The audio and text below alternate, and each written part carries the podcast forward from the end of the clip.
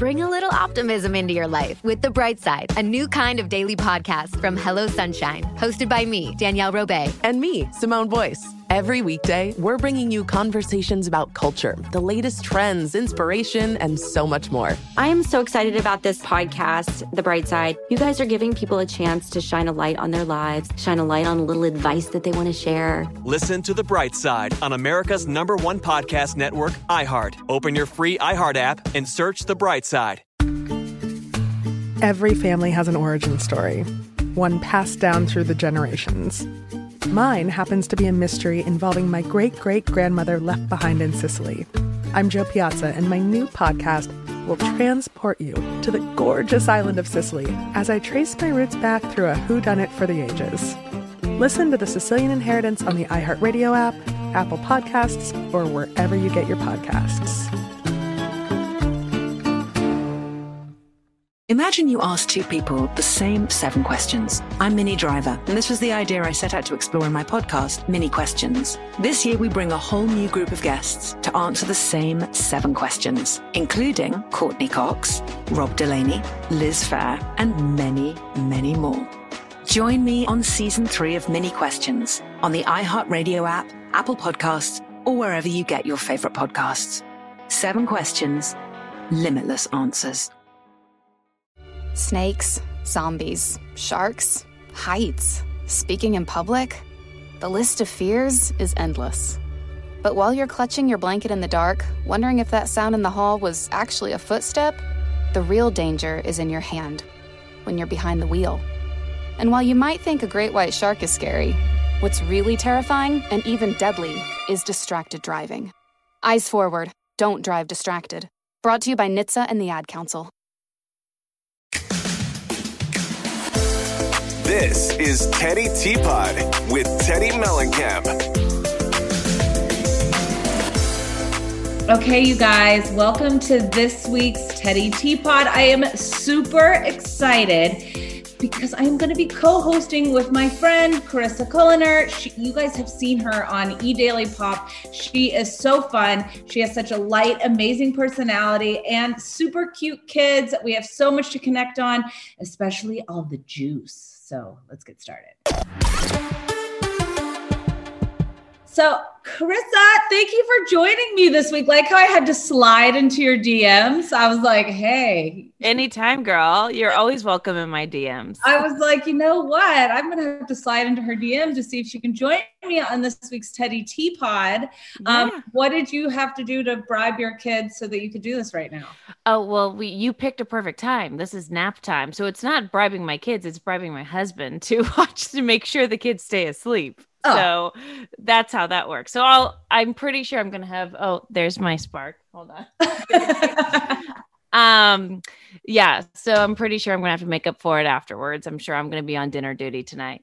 uh, yeah, that's how it goes. I know my kids came in like probably about three minutes before I hopped on, and my daughter's like, "Mom, you have to come down. You have to see this." And I'm like, "What?" And it's that the dogs had gotten to a bird and I'm like, oh. I really had to see this. Dad is downstairs. He could have seen this. He could have been the one to help you with this. Always, always. I want mom to do it. I want mom. It has to be mom. You're like, no, no, no. This is a dog eating a bird. That is dad's thing. dad. And then they if there's to- anything that screams more dad, it's that. It's that one. And then they want to really get into the details. Like, do you think the bird just was taking a nap and the dog I, I don't know what happened. Oh man you're like and i don't have time to break this down for you right now like, i really don't. I have to go talk about other people's problems. Most importantly yes. No i totally feel you. It's tough. But yeah, you make this happen, and you've got lots of kiddos in the house, and they're all different ages. See, luckily, my kids are still doing nap time, so I at least have a couple hours of the day that's my saving grace. Well, we have babies the same age, right? Like how old yeah. is Well, Dove is nine months. Zoe, my daughter, is nine months, and Dev and is what? Eleven months. Yeah, so they're pretty close. So are you on two naps or what? Three naps? Two naps. Two naps. We're on two naps too, but she's ready. It's like she's she's tapping at the window at like 30 minutes on the second nap. So yeah. I'm like, no, she's she's almost over. She's almost But done. you gotta hold on to it as long as I you can. Because the lunchtime nap, once the world opens back up again is not an ideal nap No. because that's you want to take them out and go to lunch or go on a walk or do those things and i'm like no i like the two nap the gap that like come on I know. It is I know. We still have two naps and she's still holding on strong to those. So that's good. And then Chase, Chase, I can still take one nap a day, which he's three. So I'm pretty happy They, about when that. they, I kept my kids doing it for as long as possible, and then they were in a preschool that like had them nap until kindergarten. I was like, this is a dream. yes, exactly. Going. I love that we're going from kids nap schedule to cannibalism. I feel like the transition is key. This is this feels like Daily Pop. Uh, I have to tell you that I have realized I have been like since all the since everything has happened with Corona and I'm not the world's best sleeper. I go to sleep at like a regular time and then I'm, I'm up at like 2 a.m. I've realized I have an insatiable need to investigate during that time. Mm. Well, that's, you know, I was just reading a whole article about that. It's because that time at night is your probably only time to yourself. And so you're like consumed and it keeps you up and you're like looking at other things and you're just like really diving in and you don't want to go to sleep because this is like the only time you have for these like, little I- minuscule things. I need to research all of the things. And then I even have a text exchange with Kyle and our other friend Jen, and it's just a cookie with a detective on it because, like, that's where we send all of our crumbs. Like, every because we can't miss out on anything that's going on. Like, I need to know all of the action all of the time, which leads me to the first topic that Teddi Tea Pot listeners are wanting us to dig into, which is the Armie Hammer of it all. Oh, oh, Armie. What's happening with poor Armie? well, okay, to catch, to catch people up that don't know the backstory, I'm going to just read you something that was just from an Us Weekly article. Armie Hammer is no stranger to controversy and backlash, having raised eyebrows for his questionable behavior and comments as far as the early days of his career. DMs, which have not been verified, detailed domineering sexual fantasies ranging from rape to mutilation to cannibalism. Hammer called the screenshots bull, S H I T, in a statement to TMZ, in addition to slamming the vicious and spurious online attacks that caused his name to trend on Twitter for several days straight. So, we're going to be bringing on a love. Let, me let me look at it exactly. Her name's Leela Darvell, and she helps women and men become their most authentic sexual selves. Oh, So we exciting. can ask her questions in regards I love that. some of those things. Can I ask her some personal questions? I mean, maybe we should dig into that as well. Like, is scheduling sex hot? yeah, exactly. I'm like, uh, is is uh whenever you're in nasty okay, we'll we'll talk about that later. Uh, I'm gonna get in. I'm gonna get in. I need to write this down. Um, No, I'm thinking like whenever you're like literally feel like you have like baby spit up all over you and breast milk coming out of one nipple, and then you're like trying to be like, but I'm hot, right? oh, what? You're not in. But I have. This is the weird thing about men. I've noticed that whenever I like feel my hottest, like my husband never says anything. But whenever I feel like not cute at all, my husband's like, "You look just hot today, babe," and I'm like, "What?" story of my life. Like I, I get all dressed up. I literally came home from what was the last award show we did something for? Um, People's Choice Awards, I guess. Um, I came home all done up in the gown and everything, and you know, spent two and a half hours in hair and makeup. And he's like, "Hmm, doesn't do much for me. I'm like, what the. What? I was like, don't say that. He's like, no, I mean, you look fine, but I mean, Like, who? Eh. And by the way, who wants to look fine? I know. I'm like, what? Uh, Like, just but yeah, a little bit. I think that maybe men could also work on compliments just a touch. Totally. and then if I'm wearing like literally jeans and a t-shirt and tennis shoes, then it's like, yeah, now let's go out. I want to show you off. And I'm like, what the? F- no, you don't. I want to go hide. I look like crap. I know it's But no. total craziness, but I what I what I'm a little bit confused about before we even bring her on, and maybe you know, Yeah. maybe you guys have covered this and and at uh, in Daily Pop is how are these DMs starting? Like if you have a fake DM place where you've started a fake account, how are people believing that it's you? Well, it's just a lot of people have verified that it's him and some of these DMs are actually on his Armie Hammer handle. I mean, it's not just like a, a fake Insta Finsta here that he's using. Like a lot of them are through his actual Armie Hammer. Granted, Photoshop is very easy nowadays, so let's always like say that you know benefit of the doubt here. uh, it could be that you know there's Photoshop and all these things, and as he says, these are total BS. So I want to keep that you know in the clear that it's always a possibility. The the situation is that, that there's a lot of women. When you have a lot of women and they all have very similar stories, um, you know, things seem to add up, you know, and these are personal encounters. These aren't just DMs. These are relationships he's had in the past. There's ex girlfriends speaking out. His ex wife did release a statement and she very PC statement um, just said basically that she was shocked to find out all of these things, which is kind of saying, yeah, it's probably true, uh, right? To say that she's completely shocked. I mean, he also did a he what is this from? From Playboy back from like 7 years ago. He said, "I used to like to be a dominant lover. I liked the grabbing of the neck and the hair and all of that. But then you get married and your sexual appetites change." Mm-hmm. I don't think his changed. He just found it somewhere else.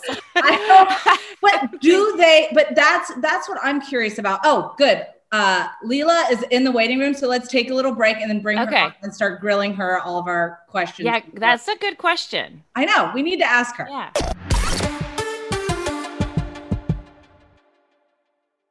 Hey guys, this is Paris Hilton. Trapped in Treatment is back, and this season we're taking on WASP. They held us in dog cages, they starved us, they beat us, they burned us and subject us to really horrible, uh, cruel, and unusual punishment.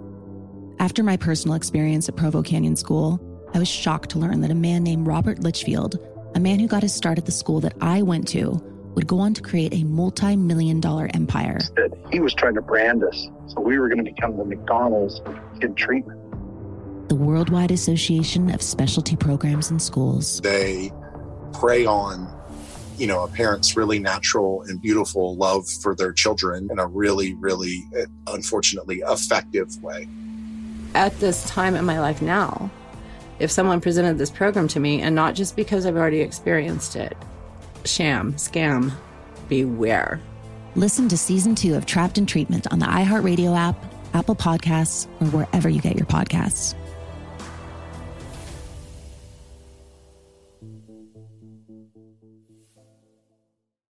What up? I am Dramos, host of the Life as a Gringo podcast. Now, this is a show for the Nosabo kids, the, the 200 percenters. Here we celebrate your otherness and embrace living in the gray area. If you ever felt like you were always too much this while also never being enough that, this is the podcast for you. Every Tuesday, I'll be bringing you conversations around personal growth issues affecting the Latin community, and much more via my own personal stories, along with interviews with inspiring thought leaders from our community. Then, every Thursday, I'll be tackling trending stories and current events from our community that you need to know. So much of what makes our community so beautiful is our diversity, yet, too often, those of us who don't fit into this dumb, stereotypical box of whatever it means to be Latino are left without a voice or just forgotten about. On this show, I celebrate the uniqueness of our culture culture and invite you to walk in your authenticity. Listen to Life as a Gringo as a part of the My Cultura Podcast Network, available on the iHeartRadio app, Apple Podcast, or wherever you get your podcasts.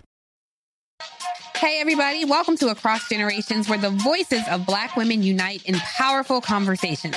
I'm your host, Tiffany Cross. Tiffany Cross. I want you all to join me and be a part of sisterhood, friendship, wisdom, and laughter. In every episode, we gather a seasoned elder. But even with a child, there's no such thing as the wrong thing if you love them. Myself, as the middle generation.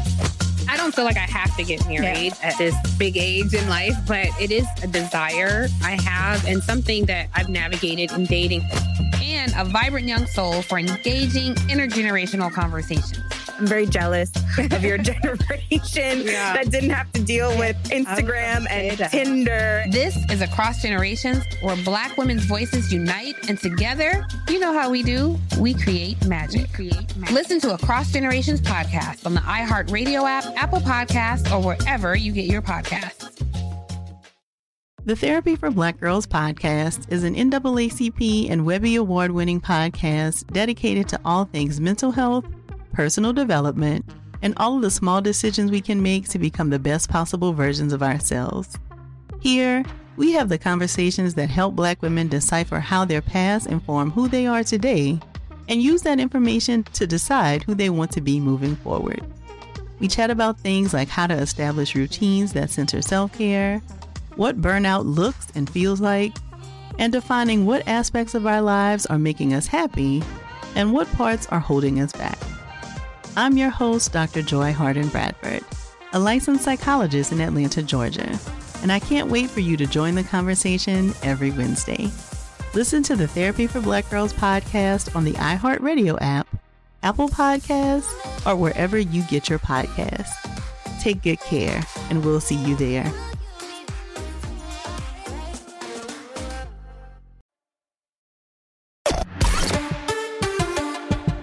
So excited to bring on Leela. She is a sex and intimacy coach, and obviously, we have a lot of questions for her. How are you, ladies?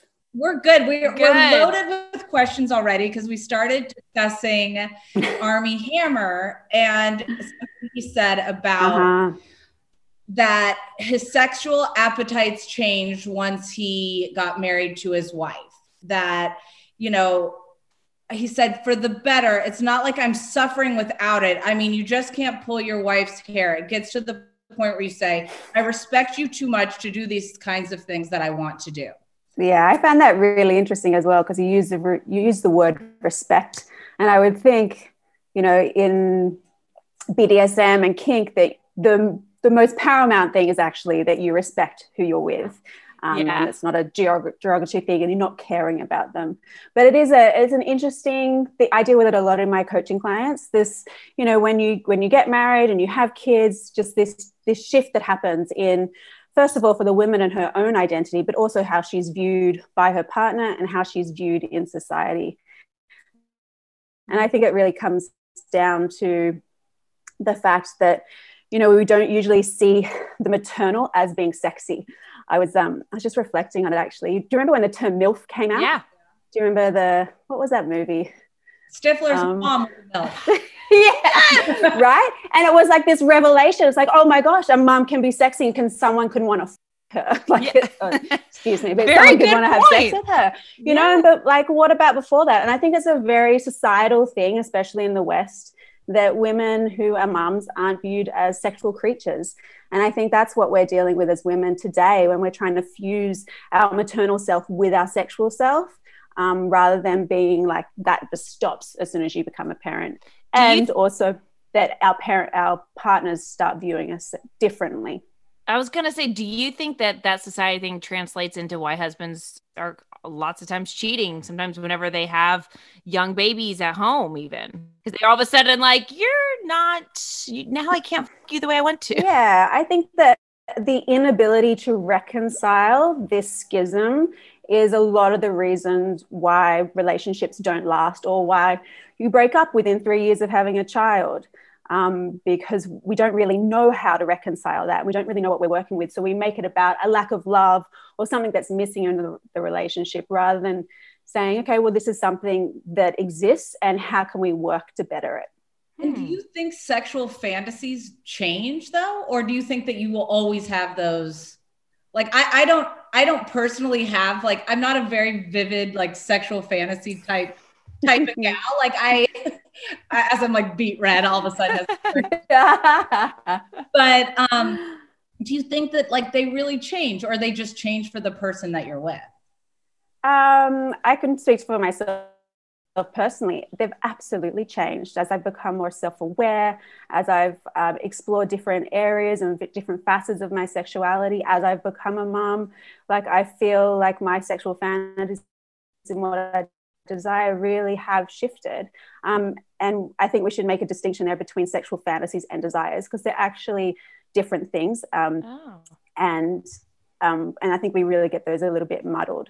So a sexual fantasy is something that you think about doing, but you don't necessarily want to enact, that you don't necessarily want to have play out in life. Like like one example is a lot of women have the the fantasy of being dominated or being um, uh, I, I don't know if I should say it on the podcast, but of being raped per se. Like it's a mm. fantasy. Does she actually want to be raped? No. What she wants to experience is the feeling of surrender and being taken over by someone else. And she wants to have that experience with herself, but she doesn't actually want to be raped. She just wants to have that dynamic and that energy play out. How common does that make sense? How common yeah. for that fantasy to exist? Like, is there any st- sort of statistics or? Uh, I mean, it's really hard to quantify how many people are having these kind of fantasies and how popular they are.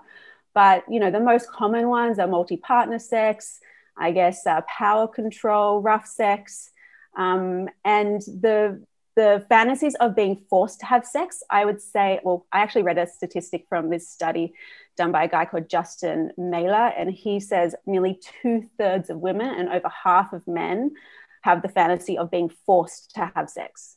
Wow. Yeah. I mean, yeah. this seems like if you go back to the Armie Hammers DMs, it seems like some of these started off as innocent and then they just it's like he kind of pulled out of this thing and then they took like these dark turns like at what point mm. you know whether you're in the situation physically or maybe you're just talking about it with somebody like when do you say like i like when should it how do, can you help prepare somebody who maybe like in the situation where like this could be going down a wrong road and like you want to stop before yeah. it gets too far you don't have I'm saying yeah, like I feel like some of these definitely. women feel extremely manipulated. That's yeah. how they they worded it that they felt manipulated by our me. So yeah. if you are a woman and you're in these like, you know, weird conversations, what's a way to help strengthen your uh, I have a lot to say on that actually, because like when I read Armie Hammer's text initially, like mm-hmm. maybe a couple of weeks ago when they first came out, I read them as a, as a sex coach and thought, okay, that's like seemed like pretty typical male kind of dominating characteristics, like pretty normal to me, a little bit extreme, but you know, pretty typical of dommy behavior. Um, and then as you read further and you realize that, you know, there's there's some consent violations. Right. Like, like the woman says, I wanted him to stop most of the time. Or she refers to having something around her neck during sex as being too much and he carries on. So the thing with BDSM is that there are what you're doing is you're creating healthy and eth- ethical ways to consensually experience sex and pain. And most of these, most of it requires self knowledge and communication skills and you know emotional maturity in order to make safe sex like sex safe and mutually gratifying so the problem with what i see with this case is that you know it's not so much about the kinks and about um, the alleged bdsm it's more that there are consent violations because BD, bdsm is predicated on the fact that you're creating a safe container and creating an environment where you have two mutually consenting adults. Um, and that's not the case with with the text thread. You can see that there's, you know, that there's consent violations, and that's the core of the issue here. It's not so much about the kinks because oh my gosh, there are so many kinks out there and so many different ways of expressing in this human body sexually that um, yeah, that's not the issue. The issue is that these women weren't consenting. And I and I, you know, I looked at Paige, for instance, who's one of the women who have come forward, and there's been multiple women, right, who have come forward and have said, "I felt violated, I feel traumatized," and you know that that setting wasn't there. So it's not BDSM if it's not there. Then it becomes abuse. Then it becomes traumatic. Then it becomes violation. And so mm. that is that's like the problem with alcohol the, played a big part in it with, you know, I mean if there's the drug testing we're avoiding and I was able to take this without and then there's yeah. the snorting video, all of those things kind of play into it. But I absolutely that may maybe it's an ignorant question, but is cannibalism considered a fetish or a kink? Yeah. Yeah, it's, there's a, definitely a cannibalism fetish. What is interesting about that as a fetish is that it actually has nothing to do with eating another person, right? To eat another person, you essentially like you know that you you're going into the death realm, right? So Hannibal Lecter. So with cannibalism fetishes, it's predicated on a certain amount of fantasy, and there are like elements to toy around with. Say, um, you know, you might um, talk about cutting someone open or even pretend to cut someone open or you might talk about turning someone into a piece of meat and cutting into them. But it's it's you're enacting it. It's it's it's you know you're playing it out. It's not realistic actually. Um, and it's yeah cannibalism fetishes are not about actually eating another so what person. you're saying is that yeah. the, the the bigger issue isn't what these fantasies or this kink portion. It's that he wasn't getting consent while acting out these fantasies that that really he didn't actually want to cut off somebody's toe and keep it in his pocket?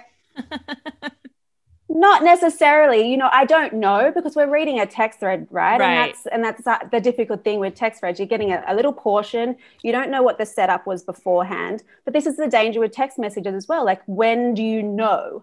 And BDSM is all about creating that safe container and knowing where the limits and where the boundaries are. And if they're in a consensual scene where it's being played out through text and they both know that they're in it, then it can be really fun and playful. Now, if the other person thinks, oh my God, this is getting really serious, he actually wants to do this to me. And if you express that and he continues, that is a consent violation and that is a crossing of boundaries and that's where it becomes harmful. Would would you advise somebody who's going to go out with a guy and is thinking about maybe having like a one night stand with somebody to try BDSM or is that too risky? no, BDSM. it's so like, yeah, no, absolutely not. How many times should you sleep with somebody before you go into BDSM? I'm just asking. Yeah, I mean BDSM in its purest form, it takes a lot. Like the the, be- the people in the BDSM community are the best communicators I know. Are they mostly married couples? Mm, not necessarily, okay. but there's a, there's a community. There's a whole community of them. There's also clubs. Yes, absolutely. There's so much to off. Like there is so much out there. We see a small slither of it, and I think that's why we're really surprised when we hear cannibalism fetish. But um, but it's a huge community, and it's it, the basis of it is consent and creating these safe spaces. And so that takes a skill, a learned skill. You're better off learning from somebody who already knows it um, and mm. learning off them and learning the methods of communication and you know like that self knowledge part is really important um, like you can't if you don't know where your limits and boundaries are as a as an individual being how are you going to express that to somebody else and how mm. are they then going to um, to acknowledge them and and uh, respect them like when i think about okay in the mainstream, right? Like, I guess Fifty Shades of Grey really I was bought. pregnant with like my first, I think, and I was like, what is what, what is happening to me? Why? right? Like, Spice up your love oh, life, Teddi. to come out. Like I was like, is it normal that you're like things change when you're pregnant? Like all of a sudden you're more like have more sexual feelings, or I, I yeah, there's a huge. when I when I'm pregnant, I become massively sexual, not sensual, sexual. Like I mm. want it big and intense and you know i want i want the i want to be engulfed you want to feel energy. small. Oh yes. That's what it is. You yeah. want to feel small again. Absolutely. But like i'm bringing up 50 shades of gray because it was so absolutely massive in shaping our sexual norms and mingling sex and violence for the mainstream. And uh, sorry Fifty Shades is actually a really poor example mm. of setting up a scene and creating safe, safe boundaries. Um, like what I said about help, creating those healthy, ethical, consensual ways to, and using self knowledge and communication skills, like that goes out the window with Anna and Christian.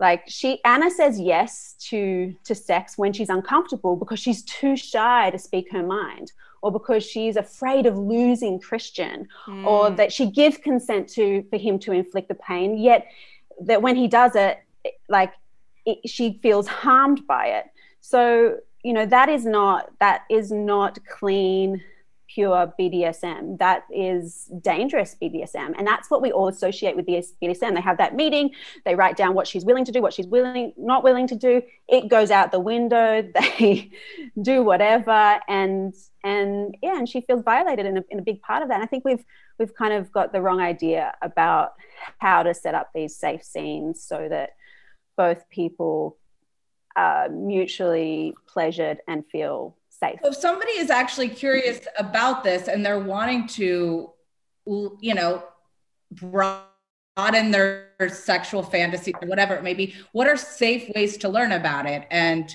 so that you don't fall into the trap of, you know, what you saw in Fifty Shades of Grey, where mm-hmm. you're in uncomfortable I would say getting involved in the community online, you know, that's a really great way. Like if you find yourself even having these fantasies and and having shame around them and feeling like they're not normal. Um, I, will tell you now, there's a huge community of people online that it is very normal for them, and they've found really healthy ways of experiencing um, and expressing them. So going online, there's so many resources. Um, uh, yeah, there's tons of resources online. And then, you know, I don't know if it's available right now because of COVID, but there are clubs where you can go and um, they're like kind of dungeony kind of spaces, but you can experience like watching somebody being tied up in the shibari method, you know, and you can see what the process is beforehand that they go through and what signals and communication um, techniques they have like to set up that scene and to make it safe. Yeah. Hmm. So um, yeah, there's plenty in LA actually, and same with flogging or anything like that that you you kind of want to experience or you want more knowledge on. There's a plethora of resources out there online. I love it. Do you yeah. do you think that if there was more of a discussion about this, then people would this wouldn't be such a shock to all of us right now? Like, uh, like right now, I think he's losing jobs. He is how I don't even know how to express this in the in the correct way, but like, well, yeah. he's losing his career. But yeah, every- I mean, I mean to chime in on that answer, just I think also it's it's because of the consent thing, right? It goes back yeah. to the fact that these women are coming out and saying that they were uncomfortable, they felt manipulated, they felt violated.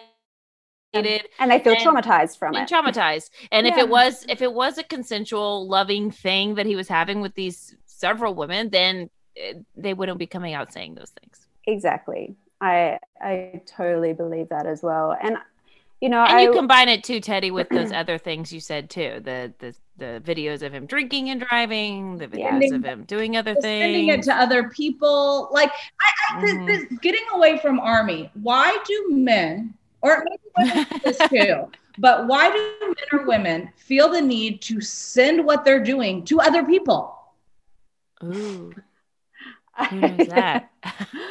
maybe this willing validation, you know. Um, yeah validation and acknowledgement else's and... like without somebody else's consent like why is that ever a good idea? I would say it was never a good idea like i mean take take a video of yourself drinking and driving. I mean i don't know what is he doing bragging about it? And it's i don't know. Doesn't so we live sense. in that, that world now right? And we look at tiktok and instagram it's just all out there. Everyone's putting it all out there and transparency it's just second is nature. Right yeah. yeah think some people at this point, you're right, they're so familiar with filming themselves nonstop throughout the day. It's just second yeah. nature. Yeah, Armie, and though, I, I, I think, that, but maybe is. And just on that note of alcoholism and and yeah, drinking and drugs and stuff, you know, you do lose um, a little bit of discernment when you're under the influence, which is why in BDSM you never participate when you've um, been drinking or or been taking drugs. Mm. because it's very hard to acknowledge your own boundaries and that of somebody else's when you're under the influence. Good and so. I think people are like posting when they are under the influence, and so they've lost that that sense of discernment of what is, yeah, what is right and healthy. And then, Carissa, you mm. were going to ask a question before first break, and don't think I forgot it. I think I forgot it. What was my question? Oh, how do you feel sexy whenever you're covered in breast milk and and and uh-huh. spit up? asked when we do that. I was like, hold on, where are we going? oh wow yeah i mean there are seasons for everything right i wouldn't say that i felt felt like my sexiest self when i had you know all the bodily fluids and all of all of that but um, you know i think and acknowledging that we don't always feel like the full moon in terms of our sexuality and know that there's waxing and waning with it um, when you're breastfeeding there's just there's a biochemical thing that's going on in the body as well where your all your sex hormones are suppressed because you're you're producing prolactin for the milk and to produce milk for the baby. So to acknowledge that to know that you know you're not necessarily going to want that hot style of sex that may be the connection that you're after and the intimacy that you're looking for is more more of the warm variety a little bit more Mm-hmm. sensual and a little bit more just being held and and adored rather than that hot passionate sex that we we all think is the, the thing Yeah. to be vying for all the time.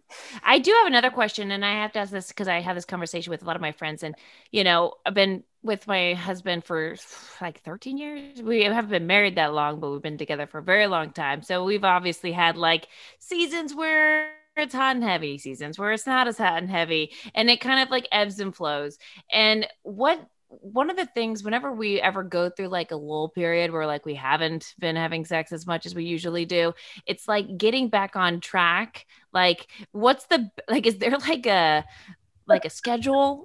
Like you should follow to like get you back onto the, like your regular scheduled pro- programming. Do you know what i mean like is there like what's like the best tip to get back on regular schedule programming whenever you've taken a little break? Yeah, I think to acknowledge for yourself like why sex is important in your life, why your why your relation why your relationship is important um, and to even like have that conversation with your partner and then to prioritize it. I mean we are so busy. There are so many things that we we could possibly do in a day that if we just let left it up to chance i think it really gets pushed to the bottom of the list a lot of the time. So it's not about scheduling sex. It's about carving out time to connect with your partner.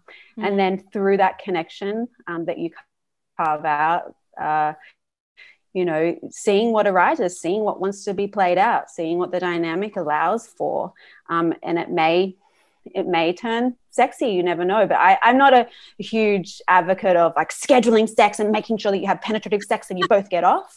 I'm more about scheduling time just for intimacy and just and for that connection time. And through that that connection then a lot of the time i find that it's like you know you get all those warm fuzzy feelings and you you get to share you know what's going on in your inner world and you feel that connection and it warms your heart and then flows over into other areas of your body and you're open and you know want to you know want to connect in that way but you know we get pretty swamped by the practical in Well, I, I like so. ending on that positive note. Where do people? I know that you have a Yeah. great podcast. Can you plug? Give us all the info so that people can tune. Yeah. So there's the Intimate Knowledge podcast, iHeart Radio podcast that's available on iTunes. Um, but you can find me and all of my work loving Leela.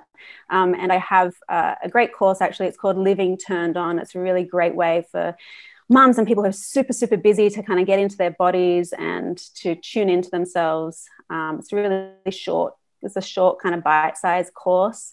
Um, yeah, and I have yeah lots of stuff coming out as well on my website. So awesome. Thank you for joining us. Yeah, not a problem, ladies. Thanks for having me. Bye. Thanks. Bye. Bye. She was so great. I know. I I didn't. I did not even realize that cannibalism is considered a kink. I did no, I didn't either. I didn't know that was a really like a real fantasy. I thought I thought that was a death No, I thought it was like you get arrested. Right? I thought that was like I want to eat you, like I want to kill you, like a. We don't know you much. Know what? I don't think that we're living on the edge as much as I don't think we are. I think we need to open our eyes and uh, realize there's a bigger world out there. There's a, there's a bigger world out there. I mean, I can't, I mean, not to get too personal, but like, even if like Edwin's like too chatty during during the business, Yeah. enough, buddy. I'm good. The, Just wait. Next time you go, he's gonna be like, "I'm gonna take a bite out of your arm, Teddi. You're gonna like your, it." Your arm looks delicious. Like, no. Put some salt and pepper on that elbow, will you? no ranch dressing downstairs. No, no, no. Ugh. Well, next we we're If we're not into it now, we probably won't ever get into I mean, it. I'm so I'm honestly tur- I'm now in a full sweat even from I'm like That was yeah, yeah. Uh, I mean, some of that stuff sounds exciting that she was talking about, but not so much the cannibalism. Cannibalism. no, I think I'm good without it. I think I'm good. Um, but to each his own. To each To each his own. Just consent, y'all. Consent. consent. But uh, now we have to take a little break, and then we're going to come back and we're going to talk about some trends. I didn't even know until the other day skinny jeans are out. What? Well, I'm not. I'm not following that. No. Fine. All right, we'll be right back.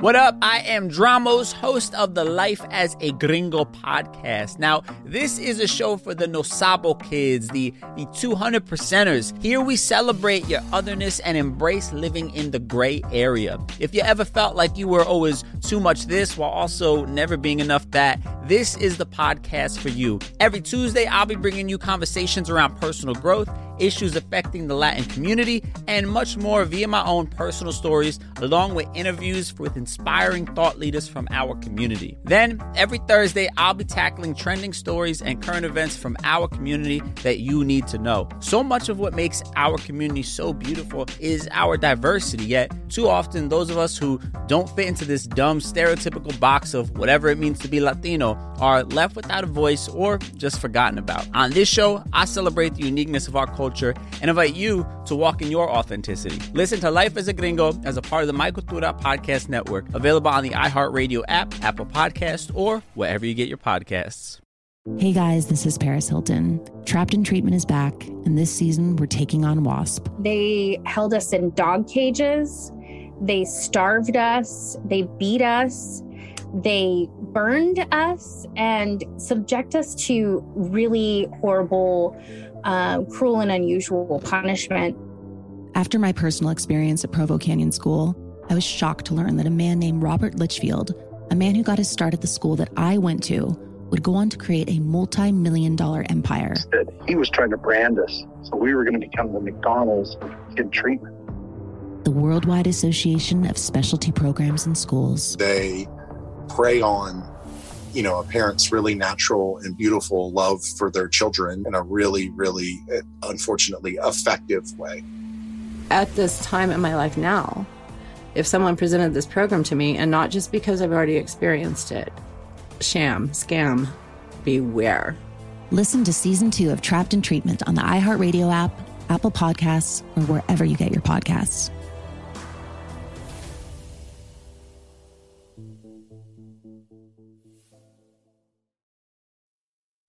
Hey, everybody, welcome to Across Generations, where the voices of Black women unite in powerful conversations. I'm your host, Tiffany Cross. Tiffany Cross. I want you all to join me and be a part of sisterhood, friendship, wisdom, and laughter. In every episode, we gather a seasoned elder. But even with a child, there's no such thing as the wrong thing if you love them. Myself, as the middle generation. I don't feel like I have to get married at this big age in life, but it is a desire I have and something that I've navigated in dating. And a vibrant young soul for engaging intergenerational conversations. I'm very jealous of your generation that didn't have to deal with Instagram and Tinder. This is Across Generations, where Black women's voices unite, and together, you know how we do. We create magic. create magic. Listen to Across Generations podcast on the iHeartRadio app, Apple Podcasts, or wherever you get your podcasts. Hey, my name's Jay Shetty, and I'm the host of On Purpose. I just had a great conversation with Michael B. Jordan, and you can listen to it right now. Michael is known for his performances in both film and television. His breakout role was in Fruitvale Station, playing Oscar Grant, which earned him widespread praise and numerous award nominations. His portrayal of Killmonger in Marvel's Black Panther, one of my favorites, further solidified his status as one of Hollywood's leading actors, earning him widespread acclaim for his complex and compelling performance. In our conversation, Michael really opens up. You're going to love listening to it, and I can't wait for you to check it out. The closest to getting what you want is always the hardest. It's always the feeling when you're getting ready to, you know, people give up right before they get what they've always wanted to get. People quit. Listen to On Purpose with Jay Shetty on the iHeartRadio app, Apple Podcast, or wherever you get your podcasts.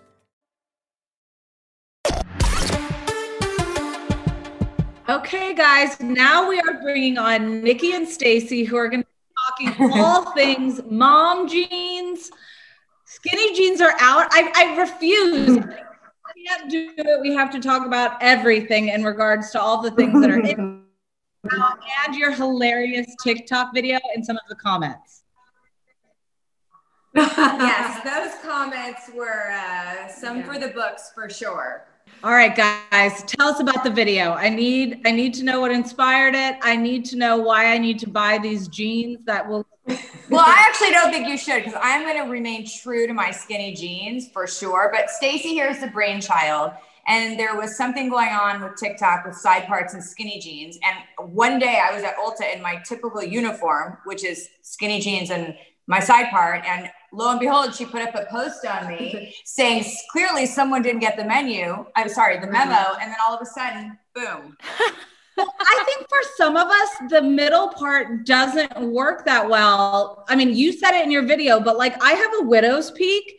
And so if I have a middle part, it's, and one, bangs are always a mistake. Curtain bangs, mm. you're good. Always.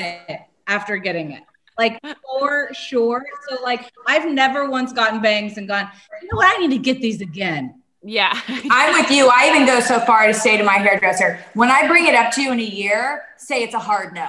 Yeah, exactly. because right. inevitably I bring it up.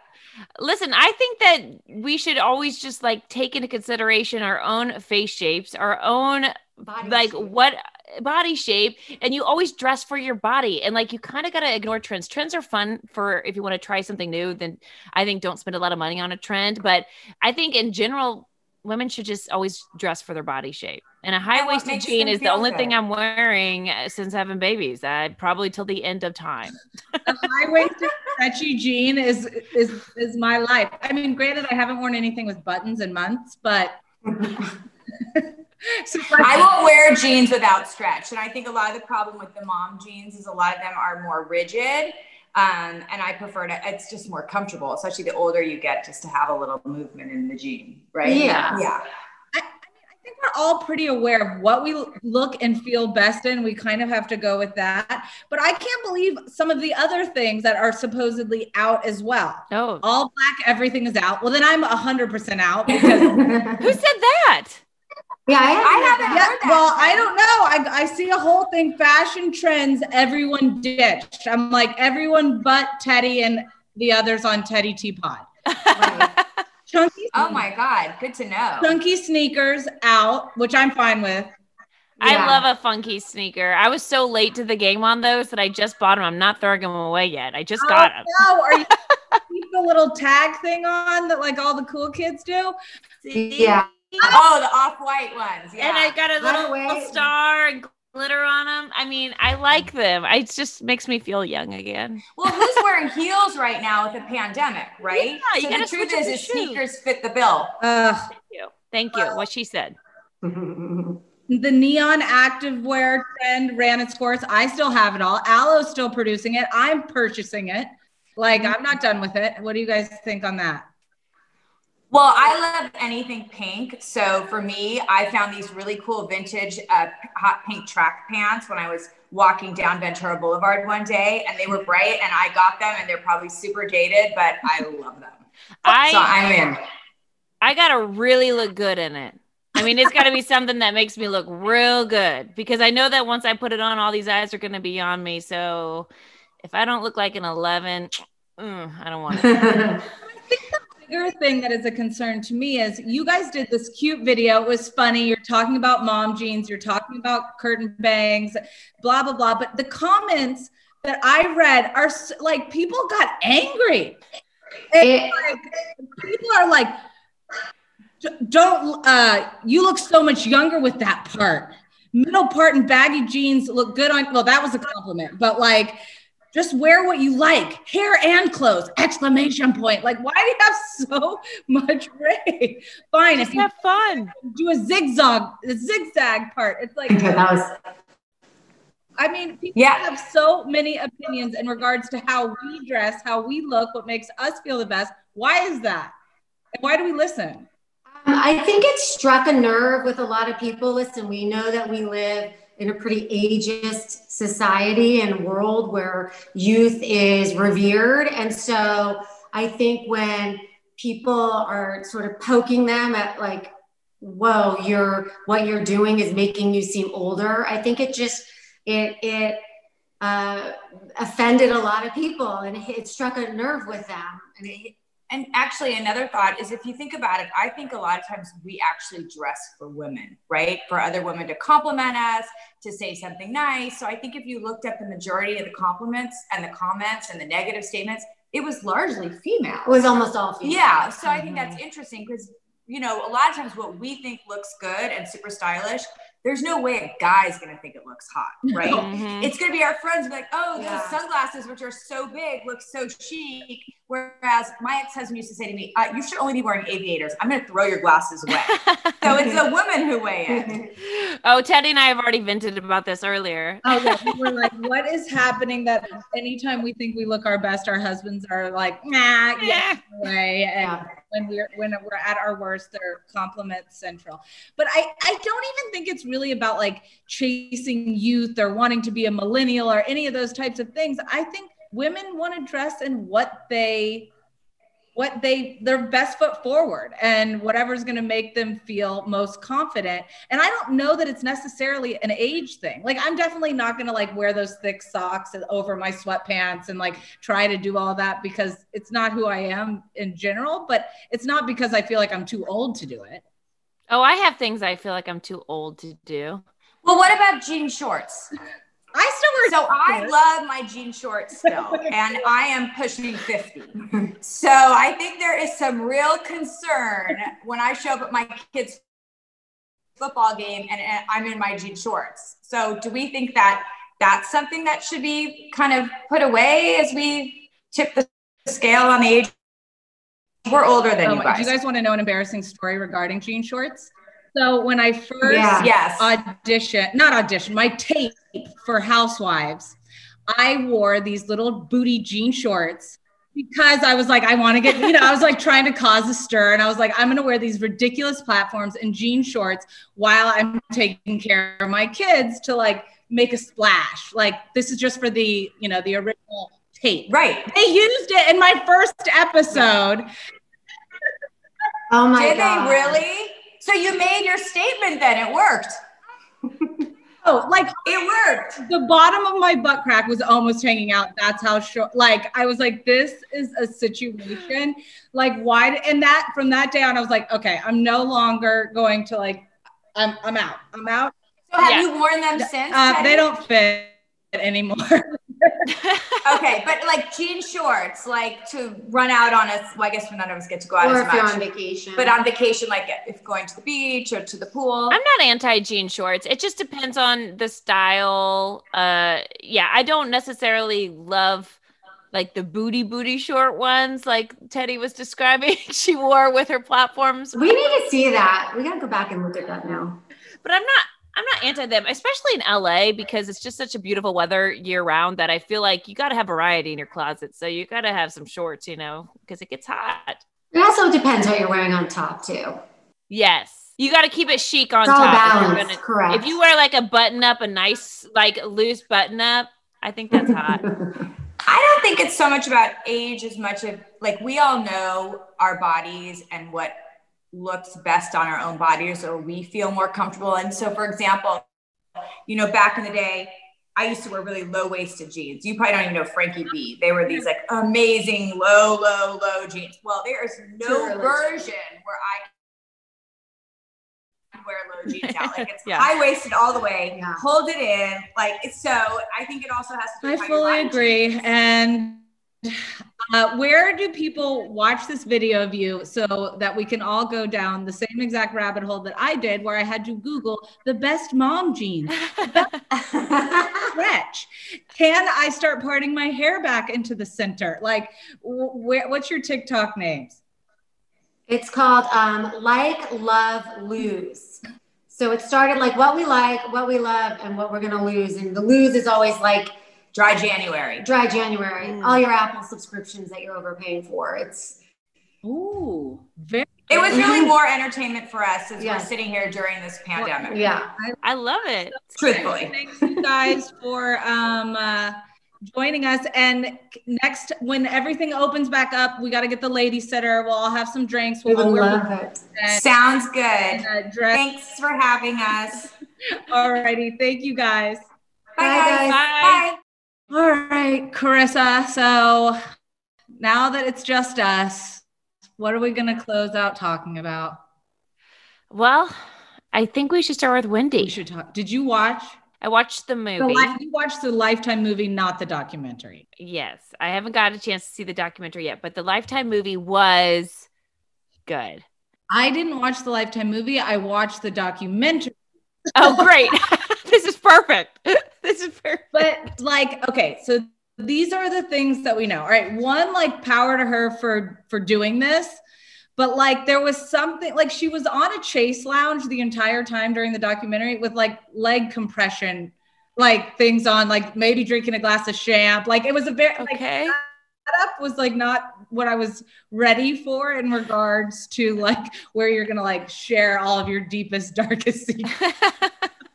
She is definitely not afraid to share. Did she just go there? Did she share I mean, everything? she shared ev- everything. I mean, there was some parts that were a little bit fuzzy to me. Like she w- went into like a treatment center. Like remember when she Yeah. fainted on her show? Um, but then she said, you know, I'm not an.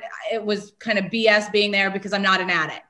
And Right. so stuff like that. So she shared that. So, but like I kind of wanted more info on the show, on the leaving, that type of stuff. But she did share a lot about her her childhood and like she's had like weight issues her whole life. That, yeah, her parents don't sound so nice. Oh my gosh. I mean, her parents like creating like an eating disorder at a young age and all Yeah. those types of things. So that was definitely hard to watch. But then there were parts that I watched that like showed her when she was working at the radio stations and she was saying things like, you know, I had to do coke five nights a week because I worked the night, you know, like all, but she's just so matter of fact about it. And you're just like, wow. Um, but she did this interview with Whitney Houston where you're like, only Wendy could have gotten this inter- interview. Oh, 100%. I remember that.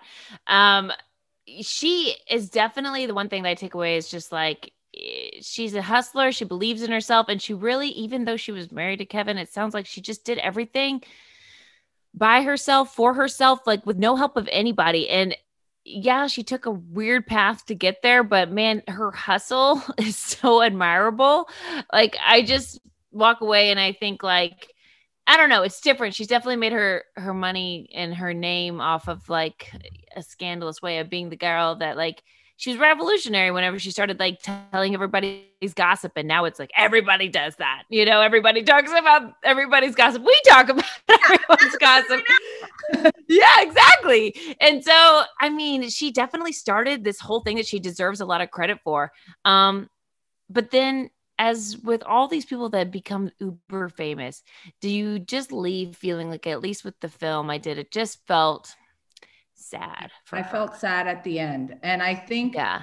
that that is the hard thing. And I, I watched this other movie last night, this other documentary called Fake Famous about influencers and Mm. it's not the same, but there's something that's tied to fame, that is tied to being in the public eye, that no matter how authentic and how straightforward, and no matter how you can be, it can really suck you up and chew you up and honestly break your heart. Well, tell me because you grew up not with a famous father, but you didn't necessarily spend all your time in LA and in the front forefront. You still were able to have a very normal childhood. But then, you know, your life dramatically probably changed, obviously, after Real Housewives. I mean, and yeah. Did I mean, it feel like it changed? I think it did. And do you feel lonelier or do you feel more fulfilled there, after? It really comes in waves. Um, I think that because there were so, when I came out here, I came out here and I wanted to be an actress and I had all these big dreams and they were crushed like right at the beginning. I mean, I, I've told this story before, but like I went in on an audition and I, I, they said I got the call back and then before the callback they called the manager and they said like you need to lose weight if we're going to hire you and i just remember having so much like i'm done with this. I don't ever want to put myself in the public eye again. And then you know 20 years later or whatever it was housewives presented itself to me and it there were parts that were really fun and great about it. But you know I, i'm seeing they're all away on their trip right now and i'm i know what those trips are Mm, and I know how bad or good that is. I know we have some fun, but you know, when you're on those trips, like you are nonstop 24 7, and it is brutal. And me sitting here, it's like last night I'm cuddled up with my kids watching Cobra Kai, thinking, gosh, I don't have to try to spark a ton of drama. You know, like I don't have, yeah, I don't have to come for someone right now. Like, and I'm not saying that it's made up, but like when you live your life in front of the public eye and you have to feel your full emotions, where like in your day to day life, you don't necessarily have to do that. Like, I can get annoyed by stuff or annoyed by a friend and go, whatever, because I don't have a camera watching me. Such a good point. Like you can, so yeah, and but na- but whenever that's what makes a good reality show. You have to like every little thing that maybe just kind of annoys you, and that an an everyday person like me, like my husband does something that pisses me off, and I probably will just like whatever, sweep it under the rug. I'll deal with it tomorrow, or I'll just let it go. You can't because if you don't confront it with a friend or a spouse, then you're missing a moment that could be making compelling television. When, when you have compelling television, you have high ratings. When you have high ratings, you get higher checks. It's a job. You know, it all comes back down into a big circle. Yeah. So, I mean, it really is, it's an internal struggle because you, and I, you, you know, you want some, I know I want something else. I know that I want, I want to be able to authentically be who I am and, not live one foot in, one foot out, if that makes any sense on the life that I actually live. But I don't know what it is. And so I think that coming through that is something that's there's been hard days, but I don't know if it's because of housewives or because of a childhood dream that I've always had. Yeah. And like touch it, but not in the way you originally wanted to touch it. And you still trying to figure out what exactly that dream is now. Yeah. Trust me. God, I feel very, I connect with you on that. Because you, you have these things that you think you're going to do and you don't know, but then you grow and you, and you have experiences on television or whatever as Wendy did in different ways. And you realize like maybe that's not as glamorous as I thought it was going to be, or maybe that's not exactly what I thought I wanted to do. Now I'm older, I'm wiser, and also I have children now. So my priorities are different. You know, maybe I don't want to always be in LA. Like all these com these conversations are constantly going on in your head. Um, sorry, I don't know how I turned that back around, but it's, it's, it's like, even a good place to like kind of end on. But I think that that is a huge. I think as kids, I kind of thought that you were gonna, I was gonna grow up and then I would make this decision for my life. And that was going right. to be my life. Exactly. I realized that every single year I was going to want to push for more. That complacency was, is where I'm my most unhappy. Like that I have to continue like pushing, pushing my boundaries, figuring out what I want next, trying to fight for things, being rejected. All mm-hmm. of those things are part of what makes us who we are and better at what we do. Exactly right. And and you're totally right. You think when you're young that you're going to have one job and you're going to do that till you retire and then you're going to vacation and travel with your husband and while your kids are grown and have grandbabies. Like you have this picture, but it just doesn't feel like the hustle never No, and then I'm like, I'm a hustler, baby. yeah. No, when, when can we be as rich know, as Wendy right? Williams? Uh, pretty nice.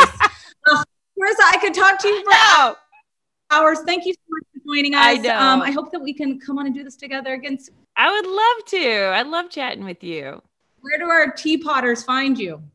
Um, you can find me on Instagram, Carissa Culiner, and you can watch Daily Pop. It's live every day at 11 a.m. Eastern. Perfect. Bye. Bye, honey. Thanks for listening. Subscribe to Teddi Tea Pot on iHeartRadio or wherever you listen to podcasts.